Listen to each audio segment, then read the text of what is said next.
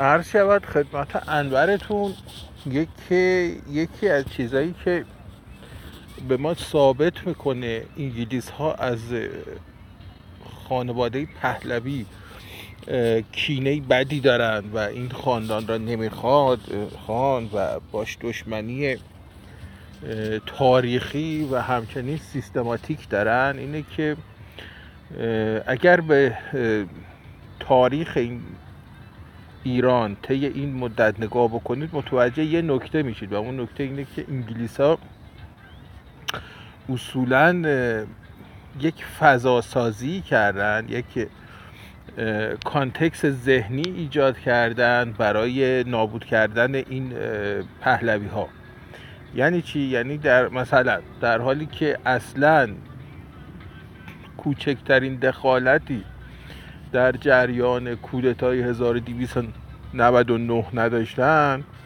اما به یک باره سر و کله آیرون سایت پیدا میشه ژنرال و میگه که طراح این کودتا من بودم.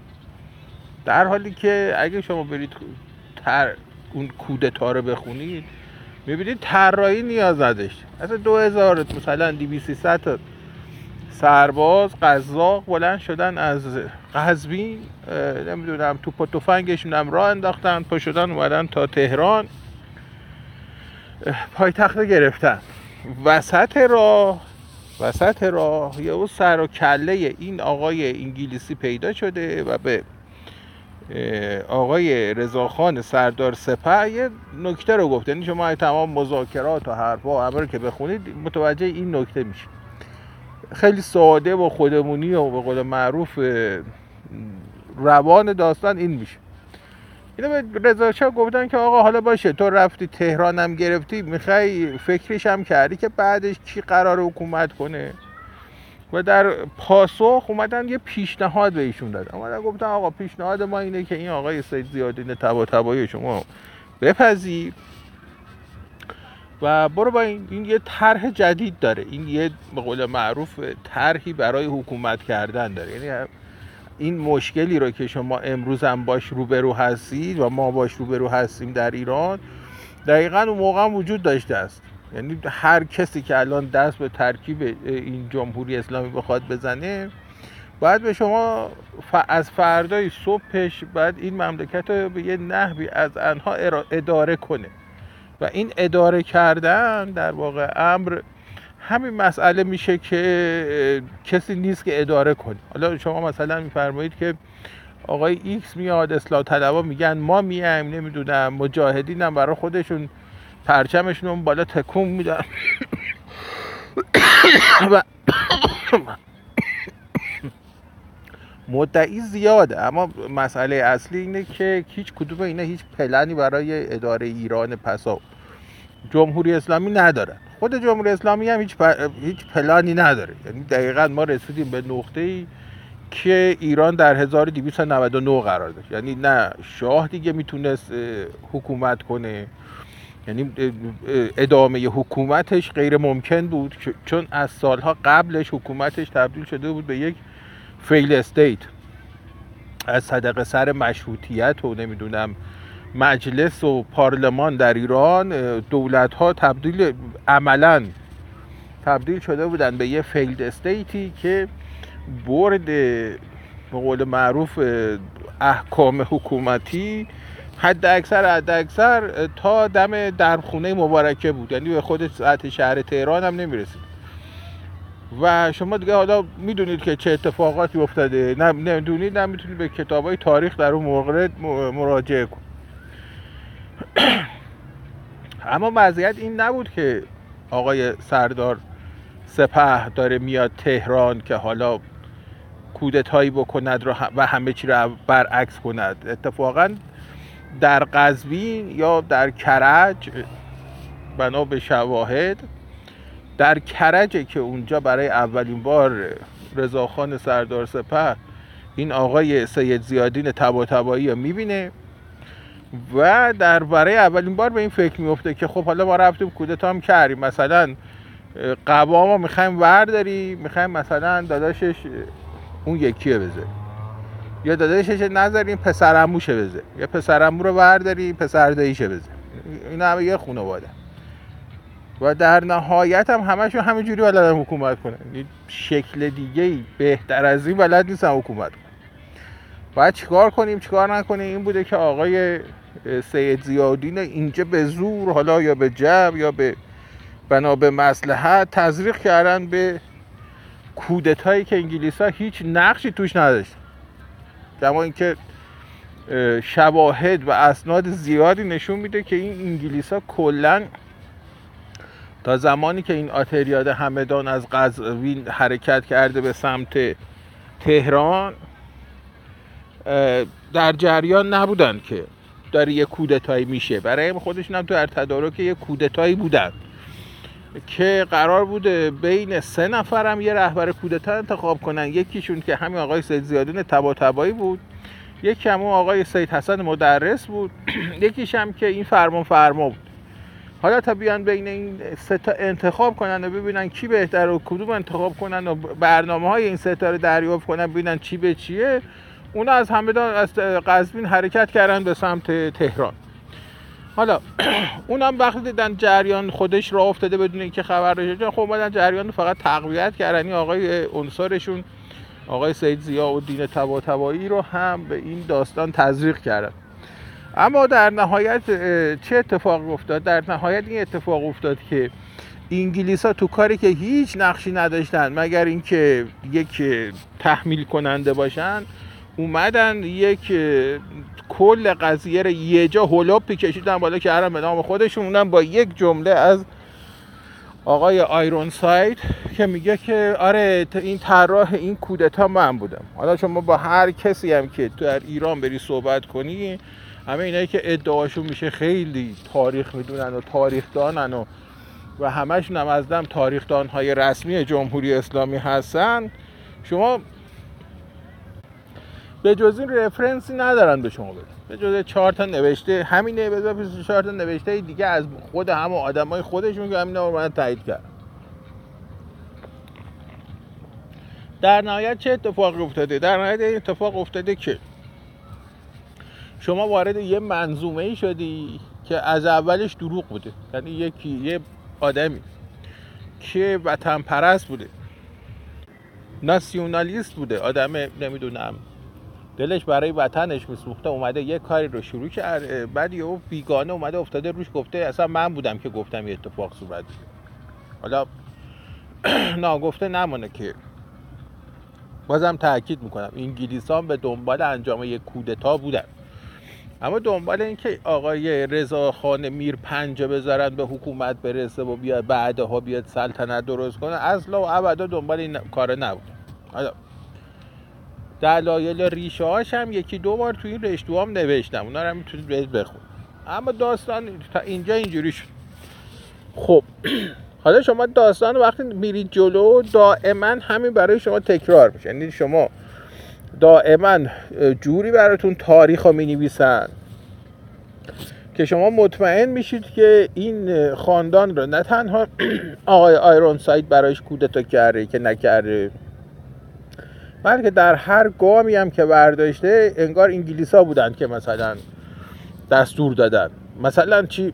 مثلا وقتی که رضا شاه را از ایران تبعید کردن بردن علا رقم بیل باطنیشون و مخالفت شدیدشون این آقای فروغی بوده که محمد رضا شاه رو به اینها تحمیل کرده یعنی به زور به اینا تحمیل کرده. گرم خودشون که دنبال یکی از این تخم ترکه های قاجار بودن و غیر از قاجار بودنشون دنبال این بودن که اصلا جمهوری را بندازن. و این فروغی بود که رفت به اینا گفت آقا این چیزا در حال حاضر امکانش نیست تو ایران. و بعدم در نهایت همه چی سپردن دست فروغی و فروغی اومد محمد رضا شاه پهلوی رو به این مقام برکشید. اما دوباره میان حالا می‌خوان برای اینکه بگن آقا کار کار انگلیسا بوده میان یه برچسب می‌زنن به فروغی. میگن این فروغی فراماسون بوده. در حالی که شما در اون مقطع تاریخ اصلا کسی رو پیدا نمی کنید در بین رجال سیاسی ایران که اصلا فراماسون نباشد. و نکته مهمتر این است که این نوع فراماسونری که ما در ایران داشتیم بیخ و زمین تا آسمون با اون چیزی که شما از فراماسونری جهانی اینا شنیدید متفاوت هست. کما اینکه خود ایرانیان برای اینکه اثبات کنن که آقا ما مثل انگلیسا نیستیم ما فراماسون نیستیم در واقع اومدن اسمش میذاشتن فراموش خانه. یه خانه که شما میری هر چی میگی صحبت می‌کنی انجام میدی هر کاری که اونجا می‌کنی و فراموش می‌کنی و میای بیرون. خب اینا رو به شما نمیگن اینا فقط میگن آقا اینا فراماسون بودن. حالا چون میگن اینا فراماسون برای اینکه بگن دوباره کار کار انگلیسا بوده میگن آقا اینا فراماسون بود. خیر فروغی هم کردم فراماسون. در خلال دوازده سال در خلال دوازده تمام کسایی که در ایران به نخست وزیری رسیدن تا 1332 تمام اینایی که به نخست وزیری رسیدن بلا استثنا بدون یه تا یک نفر استثنا همشون فراماسون بود. یعنی همشون اول می‌رفتن تاییدی از سفارت انگلستان می‌گرفتن و بعد میومدن می‌شدن مثلا نخست وزیر می‌شدن وزیر فلانجا و اگر شما دوباره برید به در خلال این دوازده سال نگاه بکنید متوجه یه نکته میشیم و اون نکته اینه که دوباره ایران رجعت کرده به اون failed state ی که قبل از کودتا 1299 بود تمام دولت ها در بهترین حالت ما با چهار با نخست وزیری می‌کنن. وزرای فراماسون و همه انگلوفیل بلا استثنا توانایی اداره وزارت خونه ها رو ندارن. و در نهایت اون چیزی واقع شده که خب دیدی حالا هی داد می‌زنن میگن این دو در این مقطع ما دموکراسی داشتیم. خب دموکراسی بالاخره باید سیستم شما باید یک سیستم هم داشته باشید که کار کنه. اگه قرار باشه دموکراسی شما رو تبدیل کنه به یه دیکتات به یک failed state ی که اصلا نمی‌تونید توش زندگی یومیتون رو داشته باشه این دموکراسی به چه درد شما می‌خوره؟ این چیزی که برای شما دائم بر اساس دروغ می‌سازن همینه. در پایان این دوره دوازده ساله یه سر کله یه بابایی پیدا شده. اومده گفته آقا همه برین کنار همه دورشین کورشین خفشین من رئیس کل تمام وطن پرست هیچ کس تو تاریخ بشر به اندازه من وطن پرست نبوده. حالا من می‌خوام بشم نخست وزیر نفت رو بگیرم از رو انگلیس. حالا شما برین تهشه که در بیاری می‌بینین که این خودش اصلا شما فرض محال را فرض محال. بر این بگذاری که این بابا خودش واقعا آدم وطن پرستی بوده. اما منکر اطرافیانش که نمی‌تونید بشید که. تمام اطرافیان این حتی بدون یک استثناء. از خود نمی‌دونم اون وزیر خارجش آقای نمی‌دونم چیز بگیرید بیاد جا جلو تا تک و تک اینا تا حسین مکی تا مزفر بقایی تا همه. یک نفر آدم ملی یا ناسیونالیست یا وطن پرست وجود نداشت. این همه اتفاقی که الان میفته. مثلا یه نفر میگن آقا این دیگه مشروط خواهه هر چی تو بریم حرف بزنی که آقا این چی از مشروطیت گفته؟ این چه چیزی از مشروطیت ایران میگه؟ یه عده میان به ضرب فوش خار مادر به شما میگن خفه شو به صرف بلاک کردن و ریپورت کردن به شما میگن خفه خون بگیر که این بابا صد درصد مشروط خواه میگه آقا این, این, این شواهد این مدارک این دلایل نشون میده این آدم همچه آدم سالمی هم نیست اما در نهایت شما رو با فوش خار مادر مجبور می‌کنن که سکوت کنید تا آقای مشروط خواه کارشو بکن. همه این داستان شما در زمان فاطمی هم می‌بینید. یعنی فاطمی که به زور سیکل گرفته بود. یعنی با مدرک سیکل داشت زبان خارجی هم هیچ بلد نبود. کردنش وزیر امور خارجه. حالا چرا کردش مصدق وزیر خارجه؟ چون خودش زبانش خوب بود. این بابا بیشتر حالت یه مترسکی داشت. اینو گذاشت اونجا که خودش در واقع وزارت امور خارجه رو خودش کنترل کنه خودش اداره کنه. کما که در خلال اون دوران هم شما چیزی تحت عنوان مثلا مذاکرات وزارت امور خارجه ایران با انگلستان نمی‌بینید. مذاکرات وزارت امور خارجه ایران با نمی‌دونم چه می‌دونم امریکا و فرانسه و غیر ذالک نمی‌بینید. شما همش خود شخص مصدق رو می‌بینید. که این اون این بابام اون وسط مثل خاله خاک انداز میدوید از این ور به اون ور از اون ور به این حالا یه آدم سیکل رو کردن دکتر بهش گفتن دکتر فاطمی بعد شما هرچی هم ما تو این 60 70 سال. مردم دازن بابا این کجا کدوم دانشگاه دکترا گرفته؟ گفتن خفش.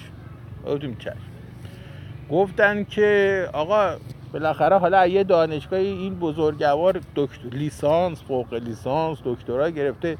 حداقل مدارکش نشون بدین. دوباره گفتن شما خفه خون بگید چشم شما فقط بگید دکتر. گفتیم چش. یعنی اگه شما الان بگی حسین و فاطمی همین الان هم خیلی هستن که خودشون رو براتون جر جر می‌کنن که چرا به حضرت نفرمودید دکتر حسین فاطمی. گفتی حسین فاطمی.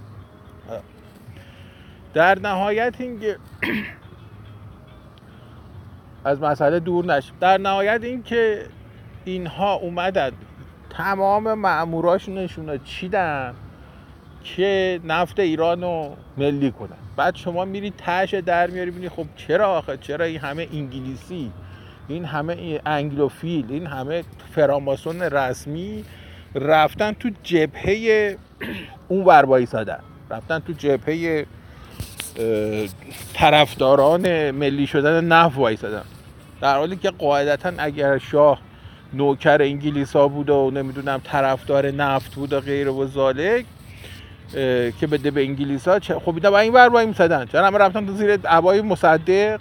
بعد شما می‌فهمید مسئله گنده تر از این حرف مسئله یک context جهانی بوده که در قالب این context جهانی انگلستان می‌خواسته از تعهدات که تحت قراردادهای متعدد داشته با ایران و پرداخت سود سهام ایران از بابت تمام دارایی های شرکت بی پی در سراسر کره زمین می‌خواسته شونه خالی کنه که کرده. و همین امروز که شما نگاه می‌کنید با روزی دو میلیون و خورده هزار بشکه نفت سه میلیون نه از هم پنج میلیون. ایران نفت بفروشه به اندازه تقریبا 50 تا 60 درصد درآمد سالانه بریتیش پترولیوم پول در میاره. بیشتر هم در نمی‌تونه بیاره. در حالی که اگه ما تو همون قرارداد مونده بودیم و در اون قرارداد قید شده بود. در قرارداد اولیه. انگلیس ها بر اساس یه اشتباهی که حالا اونم مثلا اشتباه نبود چون کسی که قرارداد بس قرار نبود اینو بده به دولت انگل... انگلستان مثلا. بنده خدا مجبور شد بعدا به زور ازش گرفتن سهام. اما وقتی اون نوشت من گفت که آقا اگه اینجا نفتی پیدا شه هرچی پول ما در آوردیم این پول رو با شما تقسیم می‌کنیم. حالا بر اساس یه درصدی. در هر جای دنیا. و رفتم برای تقریبا نزدیک به 60 سال انگلیس ها در هر نقطه از دنیا پول گذاشتن. همه بی پی سرمایه گذاری کرد. این پول گنده رو در آورد. در امریکای شمالی در امریکای مرکزی خدمت شما هر شود در شرق دور در قاره آفریقا این بریتیش پترولیوم هر جا رفت سرمایه گذاری که با همین پول که و ایران می‌تونست بره یقه اینو بگیره بگه آقا سهم شراکه منو بدید. آقای مصدق اومد رمز بیخ زد زیر همش و گفت ما اصلا هیچی نمی‌خوایم. همش مال خودتون. مذاکراتش هست. مال خودتون فقط نفت ما رو ملی کن. اونم میگن نفت ملی کردن انداختن جلوی. و اون تبدیل شد به یک قهرمان. اما موضوع باز هم قهرمان نبود برای موضوع این بود که ما دوچار خطای بازریم هنوز هم وقتی نگاه می‌کنیم میگیم که شاه رو می‌بریم میشونیم در قسمت نمی‌دونم بد داستان. آقای مصدق رو میایم میشونیم در قسمت شهید داستان و بعد این دوتا رو با هم مقایسه می‌کنیم و بعد به این نتیجه می‌رسیم که بله انگلستان با کمک آمریکا و به نمی‌دونم برای بازگرداندن محمد رضا شاه به قدرت نمی‌دونم اینجا اومدن یک کودتای مجددی کردن و مصدق رو برداشت. در که اصلا همچی چیزی نیست. اصلا همچی چیزی نیست. شما قبل از این که اصلا بیاین سیر روند حوادث رو بخونید دارید ببینید چرا مصدق که یک فراماسونر دارای رتبه 33 گرند لوژ لندنه و بعد در گرند لوژ سعدی در تهران عضویت رسمی داشته. چرا این یهو دشمن انگلیس شده؟ آقا اینه بالاخره باید اینا رو بپرسین دیگه. چرا همه اومدن داستان دادن دست این؟ و این با نمی‌دونم کل شقی تمام وایساده روی جمله که باید نف ملی بشود و هرچی هم اون آقا رفیقش پسر خالش آقای قوام بهش میگه مرتی که اصل داستان که ملی کردن نف نبود. ما قرار بود قدرت شاه رو محدود کنیم به سلطنت کردن و نخست وزیر حکومت کنیم. در واقع همین که یعنی بازگشت به دوران طلایی عصر احمد شاهی یه احمد شاهی بود که کاری به کاری کسی نداشت ارزم نداشت. با اون سابقه بابا و پدر بزرگش هم جرئت نمی‌کرد تو کاری دخالت کنه. تمرگیده بود تو کاخش داشت عشق و کیفشو می‌کرد. دائما برای زن سیقه می‌کردم میبونه حرم سرش. این اونجا نشسته یه پولی هم دریافت می‌کرد. عشقش هم اروپا و آمریکا بود. یعنی شبانه روز زور می‌زد یه پولی تو ایران بکنه به ضرب مثلا ایجاد قهدی مصنوعی یا چپیدن ملت یه پولی جور می‌کرد. بردش رو اروپا کیفایش از با از قبل اون اینا به عنوان قوام و مصدق و نمی‌دونم غیره و زالک شما برید بخورید ببینید اینا هم یه نون و نوای خوبی رسیده بودن. اینا هم قشنگ میخوردن و میچپیدن چیز می‌کردن. حالا دائم ایران قهدی بود ملت میمردن تو یه قهدیش به قول خودشون 9 میلیون نفر کشته شدن فلان شده اینا. فدای کفش آقایون. موضوع این بود که نمی‌دونم املاک آقای قوام روز به روز بزرگتر میشه. تعداد گلایی گوسفندش و نمی‌دونم بز و گاوش روز به روز بزرگتر و بیشتر میشه تعدادش اینا دنبال برگشتن به همه عصر طلایی بودن. یهو این وسط این آقا قیقاش رفت اومد گفت که نه من می‌خوام نفت ملی کنم. هرچی هم برای همین همین نام ولش کردن. یعنی همین پسر خاله و پسر اما و پسر دایی همه ولش کردن. اگر بری نگاه کنید قوام هم وقتی اومد سر کار در واقع اومده بود که همه اصل, اصل تنصیف با انگلیس ها تموم کنه شر داستان بکنه بعدم بره رو سینه پهلوی و بهش بگه که آقا مثلا برو میشه تو کاخ سلطنت کن نمی‌دونم پادشاهی تو بکن. مملکت هم بسپار دست ما هر جور خودمون خواستیم دیگه خلاصه عشق می‌کنیم میگرمش هر جور خواستیم عشق می‌کنیم میگرمیم یعنی هم پارلمانی که مثلا میاد سر کار هست ما یه بار یه دولتی رو می‌برن سر کار بعد بعد سه ماه هم دولت می‌دید آقا نمی‌تونه کار کنه. و اینا مینداختنش یه دولت دیگه می‌برن سر کار. طرفه این که تازه این درآمدهای نفتی داشت وارد بودجه کشورم می‌شد. یعنی تو رضا شاه بود. رضا شاه امکان نداشت اجازه بده که از درآمدهای نفت وارد بودجه کشور بشه کما که مبلغی اولا مبلغی نبود یعنی اصلا چیز چشگیری نبود که بخواد به درد بخوره. ثانیا اینکه رضا شاه دستور داده بود که این حق ندارن مطلقا دست به این پول بزنن مگر برای خرید تسلیحات و تجهیز ارتش و دوم ساخت زیر ساخت های اقتصادی کشور. مثل مثلا تاسیس بنادر و نمی‌دونم کشتیرانی و راهن و جاده سازی و غیر و زالک حتی وقتی معلوم شد که می‌خوان وقتی قرار شد تصمیم گرفتن که راهن بکشن به مبالغ اون زمان این پول خیلی زیاده و این نفت جواب کار نمی‌داد.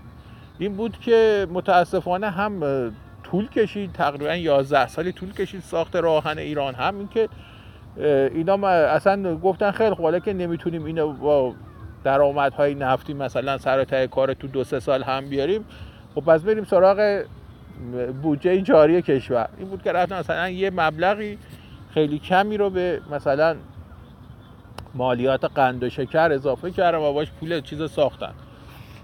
راهن ایران رو ساختن.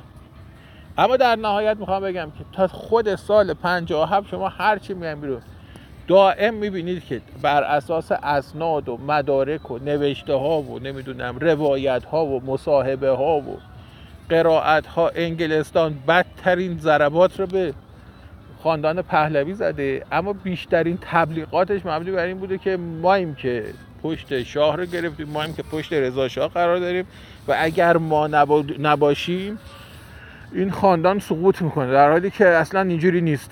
در حالی که اصلا همچین چیز با واقعیت همخونی نداره. خب امروز هم دوباره زیاد حرف زدم. امیدوارم هر هستید موفق و معید پیروز باشید. روز بر شما خوش.